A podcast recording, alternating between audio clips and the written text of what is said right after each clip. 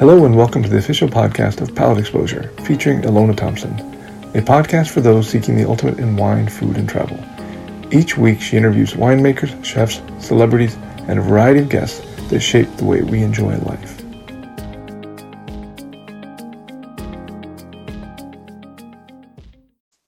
Made an appointment, and I said, I understand my mother tracked you down and got your card. She wants me to, come and taste wine with you. And you said, well, come on in. Happy to taste the wine. So I go there. Only thing I had at the time was Sauvignon Blanc. So he tasted it and he said, yeah, this is great. Bring me a case. And I said, no pressure. I know my mom shops here and she tracked you down. And he said, don't worry, you're not the only kid in Napa Valley whose parents come in and tell me I need to buy their wines. So made me feel better. So that was Mom's account. As I said, all right, it's in the store. You keep an eye on the shelf when you're in there. Let me know when it gets low, and I'll call them and bring some more wine. So that was her account. But yeah, so I did a lot of stuff on. I did everything myself except make the wine. And so I've had a couple of different winemakers over the years. Ann Vauder was my first winemaker, who about 5 or 6 years ago, her and her husband decided they were going to go sail around the world. So and he's a winemaker as well. So they're sailing around the world. And then I knew I was going to need to find another winemaker, and Jennifer Williams was the first person on my list, who I've known for quite a while. She's spent about 10 years at Spotswood. Oh, yes. Talk about another iconic brand that is just so elegant and sophisticated, as well as delicious. But, they make Sauvignon Blanc as well, incidentally. Mm-hmm. Had it. And, of course, stunning Cabernets.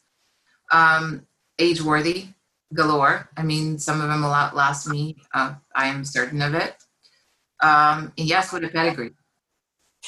Yeah, so Jennifer and I have been together for 5 years now, and she's doing a great job. I think that she's taking the wines to just a whole nother level. We've added a few more varietals. As I said, I don't make Cab Franc anymore for the moment. It's still like my holy grail. I'm looking for the right vineyard because I did create a following with my Cab Franc, and every time I go to Texas or see some of my other customers who are fans, they're like, when am I going to get another Cab Franc? I'm like, I'm trying, but it's not widely planted, and it's in high demand because most people are using it as a blender with their red wines or their Cabernets, and it's expensive. It commands the same price that high-end Cabernet does, so it's I'll get there eventually, but in the meantime, I added another red blend to the portfolio in 2012 called Mia Madre. My mom, of course, is another. My mother, yeah. So I wanted a proprietary name for the blend, and I was brainstorming with some friends, and after lots of ideas, one of them said, "Well, the brand's about your mother." And it's Italian, so why don't you just call it My Mother in Italian? And so that's where Mia Madre came from. And it's funny because everything sounds better in Italian than it does in English. It sure does. It worked. In fact, your mom's last name, is it Annunziata? That was her middle name. Yeah, so that's announced, right, in Italian? Announced, yeah, something like that, or no? Yes, enunciation, people say, actually in English, her name translates to Nancy Ann. And in her family, Annunziata was passed along to all the females, all the females in the family as they were born. And it was either a first name or a middle name, and she got it as the middle name. But I used to call her that when I was growing up, because I thought it was kind of a cool name. It really is. It has such a great sound to it, and just the presence. It kept popping up in my mind when you said Annunziata. I mean, your mom clearly had presence and was a very strong person. Yeah. So having that as an example, your entire life had to have shaped you. So what an incredible asset and brand ambassador. I love that story. So you clearly have the depth of breadth of experience that's uncommon, but also business acumen. So when you launched the brand, I think it's interesting that you started with a Sauvignon Blanc. What's not obvious about Napa specifically, because it's so cap-driven, which is to a certain extent economics, but also geography, that there's so many other varietals that kind of get overlooked, unintended perhaps, but it's just reality. And for you as a business person, it was must have been an interesting decision not to lead with a cab, but in fact, go with that intuition that you pointed out early in the conversation. I kind of put a pin on it. So you trust your gut, to put it very succinctly, right? Yes, I did. And the other thing also, to be completely honest, is it's also an economic decision, because Sauvignon Blanc is quicker to the market. And I didn't want to start a brand in 2008 and not be able to release it, for 2 or 3 years later. So I love Sauvignon Blanc. After all my experience in the kitchen with chefs, it really hit home to me how important acidity is in a wine, and philosophically, that's what I look for through all the varietals that we make, is to have that really beautiful balance of acidity. It keeps the wine fresh. It is, I think, more food friendly. It's just an all around good white wine for me. And it's so interesting because as I'm out on the road with the wine, I run across many people that say, "Oh, I don't drink white wine," or "I only drink Chardonnay." And so I said, well, here, try it. If you don't like it, spit it out. I don't care. And so they try it, and then their eyes light up and they said, "Oh, wow, that's pretty good." So, the way we're making it is with some neutral oak fermentation and aging, and also some small stainless steel barrels. So it's on the contact with the leaves. So it has a creaminess to it, a roundness to it, but it has that brightness also with the beautiful flavors of the fruit, which I have found that Sauvignon, there's a clone of Sauvignon Blanc called Sauvignon Musqué. And it adds these really beautiful aromatics to the wine. And then it also, in the flavor, adds this sort of tropical note character or stone fruit character. It can go either way, depending on the vintage, with the, that citrus quality that I really love in Sauvignon Blanc is still there. You get the roundness of the wood of the oak barrels without the influence of the actual oak flavor in the wine. Yes. So people are surprised. Yeah. People are surprised when they taste it, because they tell me it's not a typical Sauvignon Blanc or a typical Napa Sauvignon Blanc, which I don't know if I know the definition of a typical Napa Sauvignon Blanc, but it doesn't matter to me. What matters is they like it. So I think I've converted a few people into Sauvignon Blanc drinkers. Well, I'm one of those people that loves Sauvignon Blancs by volume. That's the varietal I probably drink the most, and exactly for the reasons that you've highlighted. That bright acidity just makes me so happy, and it's so versatile. I've had Sauvignon Blanc with a dry aged steak, and I'm proud to say that.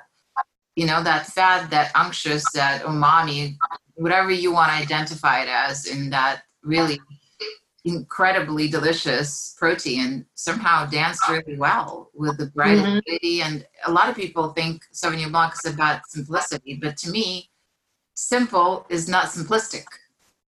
Simple just means really straightforward, but it still has a lot of complexity and elegance that I identify in some of my favorite Sauvignon Blancs, including yours. That's really is so incredibly pleasurable. Sauvignon Blanc, of course, is related to Cabernet Franc and Cabernet Sauvignon. A lot of people don't realize that. many white wines just don't get the accolades of the reds. They don't get rated as highly, and I think public perception is shaped by that to some extent. So I would encourage you guys to really, if you're not familiar with Sauvignon Blancs and Ziad in particular, like Kieran just said, try it for yourself. I think you would be surprised just how cool it is. And the other one she highlighted, Cabernet Franc, again, the genetic relationship, of course, is Cabernet Sauvignon and Merlot, again. Might surprise some people. The Cabernet Franc is a varietal to me. Is really quite an enigma in the sense that it has a lot of the qualities of Sauvignon Blanc, but they're not quite as pronounced and not quite as in your face. But the level of sophistication, if it's the right Cabernet Franc, which is what you said earlier, it has to be grown correctly. I mean, it's more difficult to grow that varietal. And the majority of real estate is dedicated to Cap Sauvignon in Napa Valley. But there's a few growers that just make extraordinary Cap Franc. And or I should say that grow extraordinary Cap Franc, particularly in the hillsides. I'm just echoing his sentiments, that is just reaches the levels that are just extremely high palatally and intellectually for that matter. I've been a fan of Cabernet Franc for probably a good part of a couple of decades, but I kind of refer to it in my mind's eye a little bit similar as to Pinot. If it's good, it's really good. It's great. It's apogee for the senses. If it's bad, you don't want to have anything to do with it. Exactly. Yeah, I tend to gravitate towards the East Mountains, the Vaca Mountains, and I was working with a vineyard up on east side of Oakville, kind of sandwiched between Dalla Valley and Choquette Winery. It's like right up on that mountaintop, and on the backside of that was is Oakville Ranch. So, iconic producers. Yeah. The fruit from that vineyard was, the berries were tiny. They were like blueberry size, but man, was that flavor concentrated, and it just had these beautiful violet characteristics in the aromas, and it still had some tannins because, you know, being up on the east side, that's the side of the valley that's hot and high desert-like and rocky, and lots of rattlesnakes there too. But it's just the characteristic of the vineyard and the climate and the soil. So, but the flavors were intense. And the vineyard was sold to another winemaker, and unfortunately I lost the contract. And that's the problem about not owning all of my vineyards, is I'm at the mercy of the owners.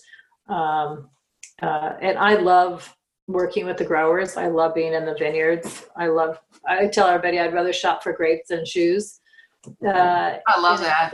I don't know. There's just something about being in the vineyards. And when you walk onto a piece of property, it's emotional for me. I have an instant feeling about it.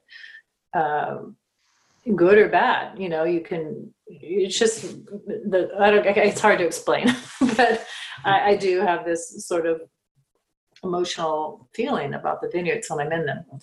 So that's part of what I love. And I said, probably that is my favorite part of this business, is being in the vineyards, going through the growing season, tasting as the grapes are ripening, and having that sort of memory of what the grapes were like on the vine and what it translates into the bottle.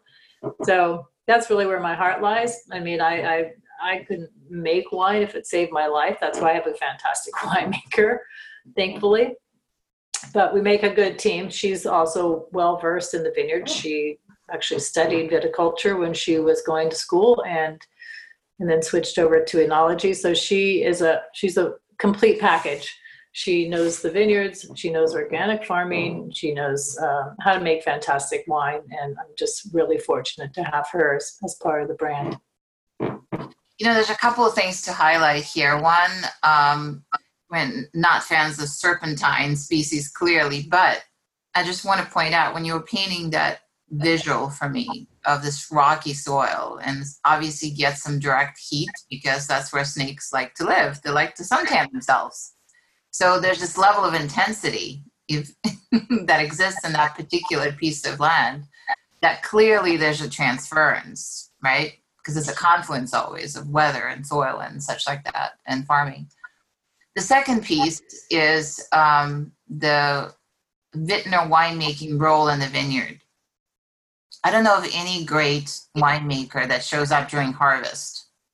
Now, I know a lot of great winemakers that show up all year round, you know, even when the vineyard is asleep. Mm-hmm. And when you're describing your participation and how you relate to it, that emotional connection, I truly believe that there's a transference. Kudos to you for listening to your intuition. I think we all have it, but a lot of us kind of are dismissive of it to an extent. And I think it really is an integral part of everything you do. And the fact that you are so connected to the property where you source the fruit, the fact that your winemaker is a vineyardist as well, I think that bodes so well for the final product. I kind of come to look at it in some ways, I guess utilitarian in this case, as an insurance policy for the consumer. You want somebody that really attaches themselves to all aspects of production and wine growing. Yes, and I'm even though I'm not the winemaker, I am involved in every step of the process, and this is why I started my own company. So I could do I could be integrated into the brand, into what's in the bottle. I'm on the road. I'm out working with the distributors and the sales rep. I need to tell the story of not only the brand, but of the wines. And it's much easier when you can walk through the vineyard and taste the grapes and talk about that experience, because more and more I'm finding consumers are more interested on the farming side and want to know more about the vineyards, and which I'm happy. I could do that all day long. So it's important to be integrated. And even though I don't make the wine, I am in lockstep with Jennifer as we go through the growing season. We're walking in the vineyards. We're deciding on which vineyards to work with together. I'm contracting fruit. I'm out sampling. You know, as we get into harvest, I'm a backup to her when because we have vineyards and she has her own brand as well and a few consulting clients. So she's pretty spread out. Yeah. So I'm always out in the vineyards helping with sampling, and sometimes I'm out on the picks. We pick everything at night. Our Pinot vineyard over in Sonoma is one of those vineyards I like to be at during the pick. So, yeah, and then I'm on the crush pad, and I'm there for bottling, and I'm there for the blending. So we're in lockstep, and this is I love. It's so great to hear, honestly, as a consumer first and foremost. And I think it particularly is resonating with the younger audience.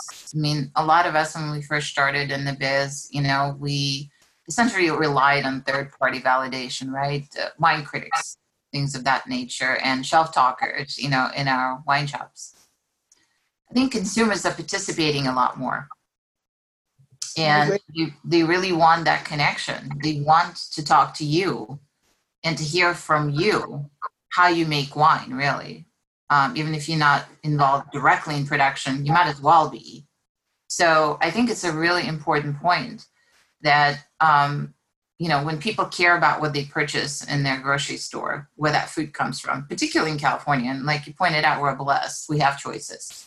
But given those choices, much more people are gravitating towards, you know, farming, like the vegetables and the fruit and whatever other things that they buy that comes directly from the farm, that's identifiable, as opposed to just some corporate stuff that went in a truck and got delivered. And I really applaud that, because, you know, you're putting this in your body. You should really care. So, and we have the largesse here, particularly in Northern California. There's no excuse not to, you know, buy great produce and proteins and such like that.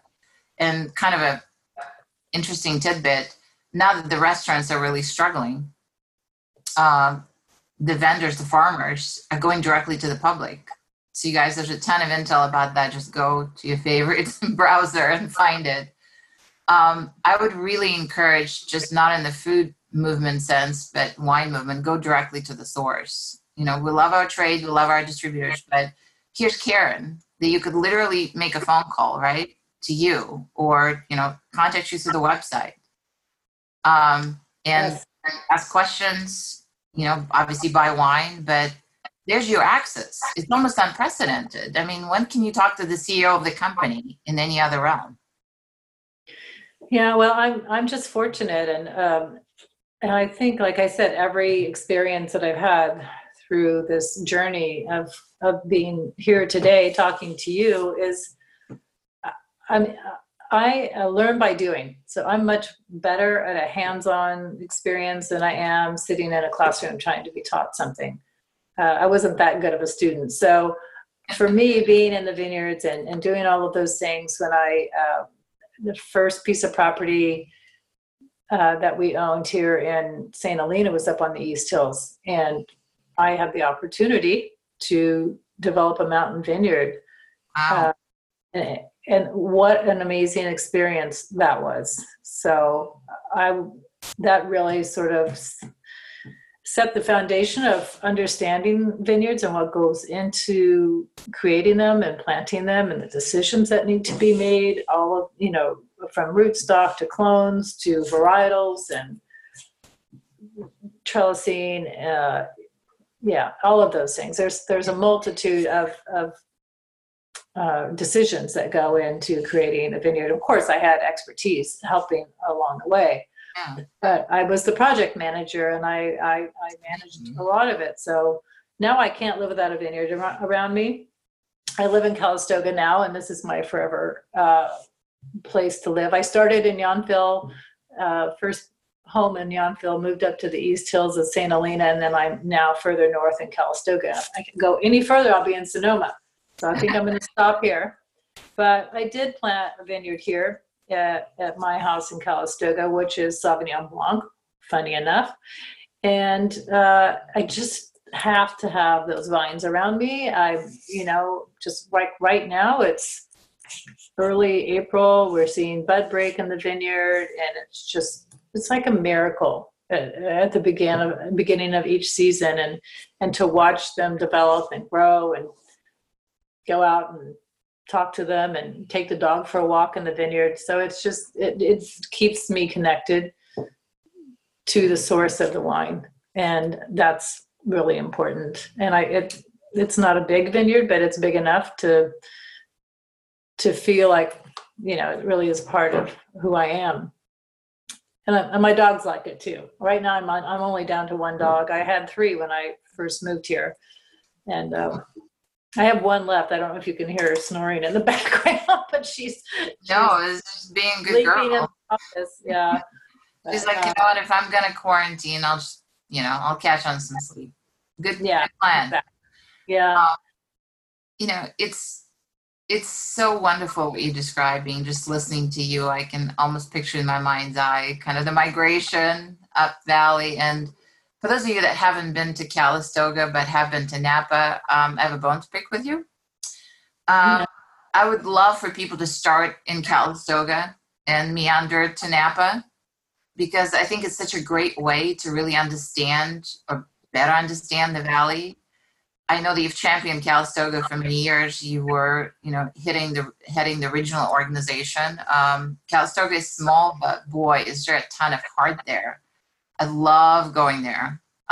This is like what Napa is to me in many respects. Yountville has enormous strength as a food mecca, and great tasting rooms. I mean, every single town, which there's not that many in Napa, but every single town has a powerful personality to me. But Calistoga, there's something so special about it, isn't it? Yeah, it's a little bit still... a little bit of the Wild West still here, you know, and I think it's a little bit away from the maddening crowd. You know, once you sort of get through St. Helena, driving through town, and you get up to Calistoga, things just sort of are calmer. And as people may not know, but Napa Valley is only about 30 miles long and about a mile wide at the widest point. And when you get up to Calistoga, we are much closer to the mountains. So we're flanked by the Mayacamas and the Vaca Mountains, and it's not, you know, and Mount St. Helena is right out my front door. So that's my view. Wow. And Here you just feel, although you have sort of the wide open space, you're being hugged by these mountain ranges.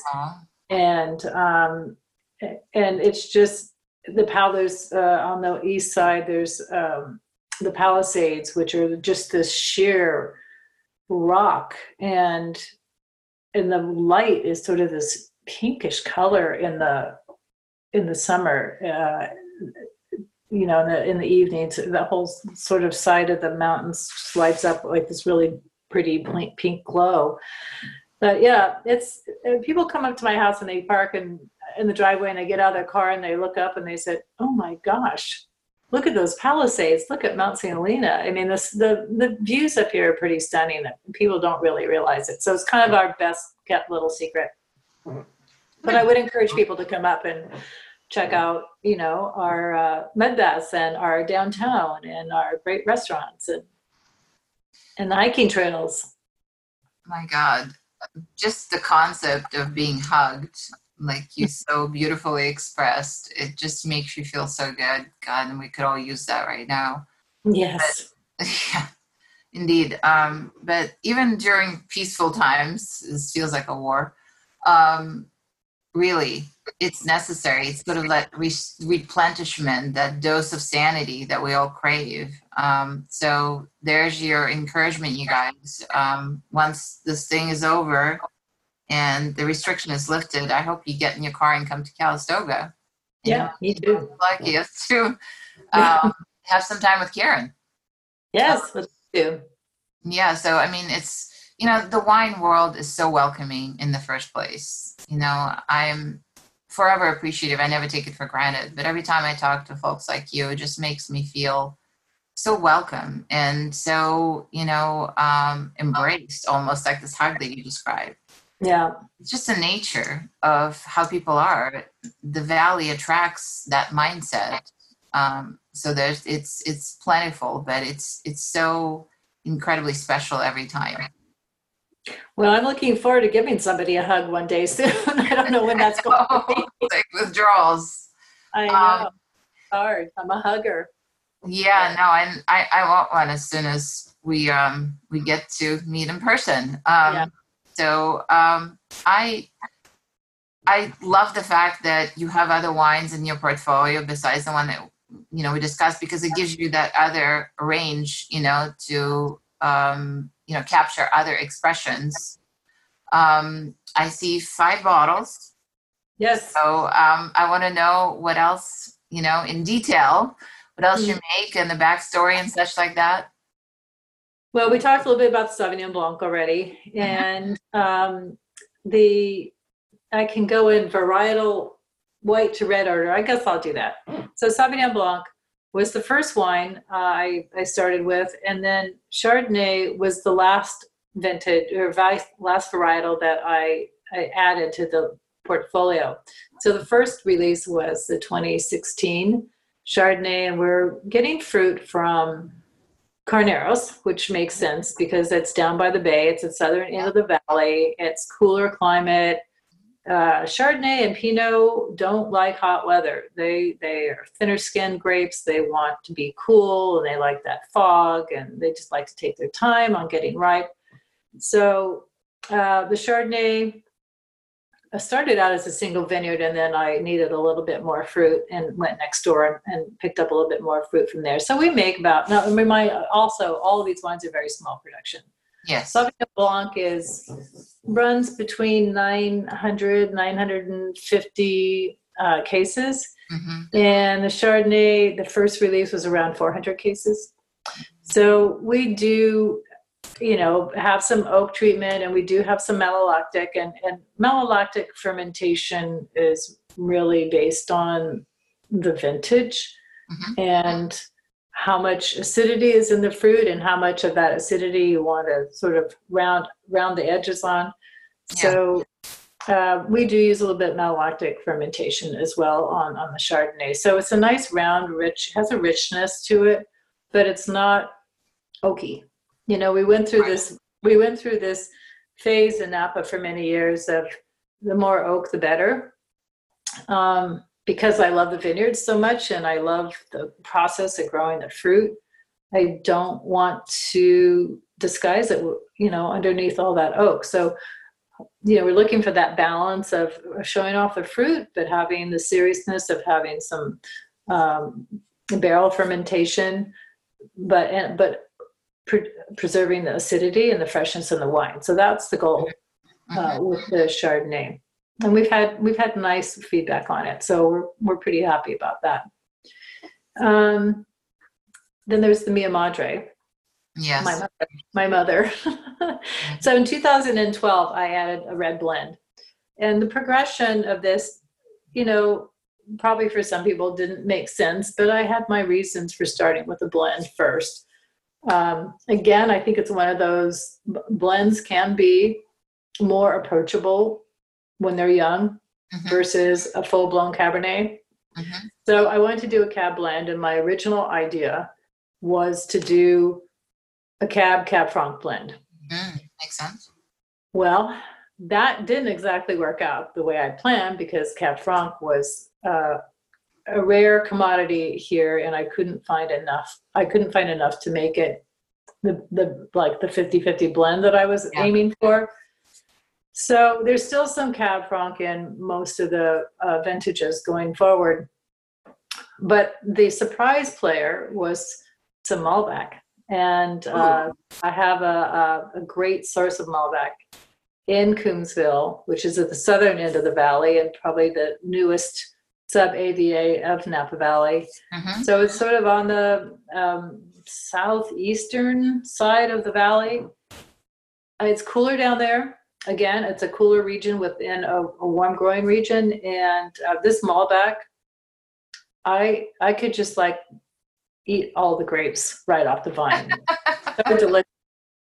And they're huge grapes. They almost look like, you know, big red grapes that you see in the store, but they're very juicy and they have this sort of blue fruit characteristic to them that I really love.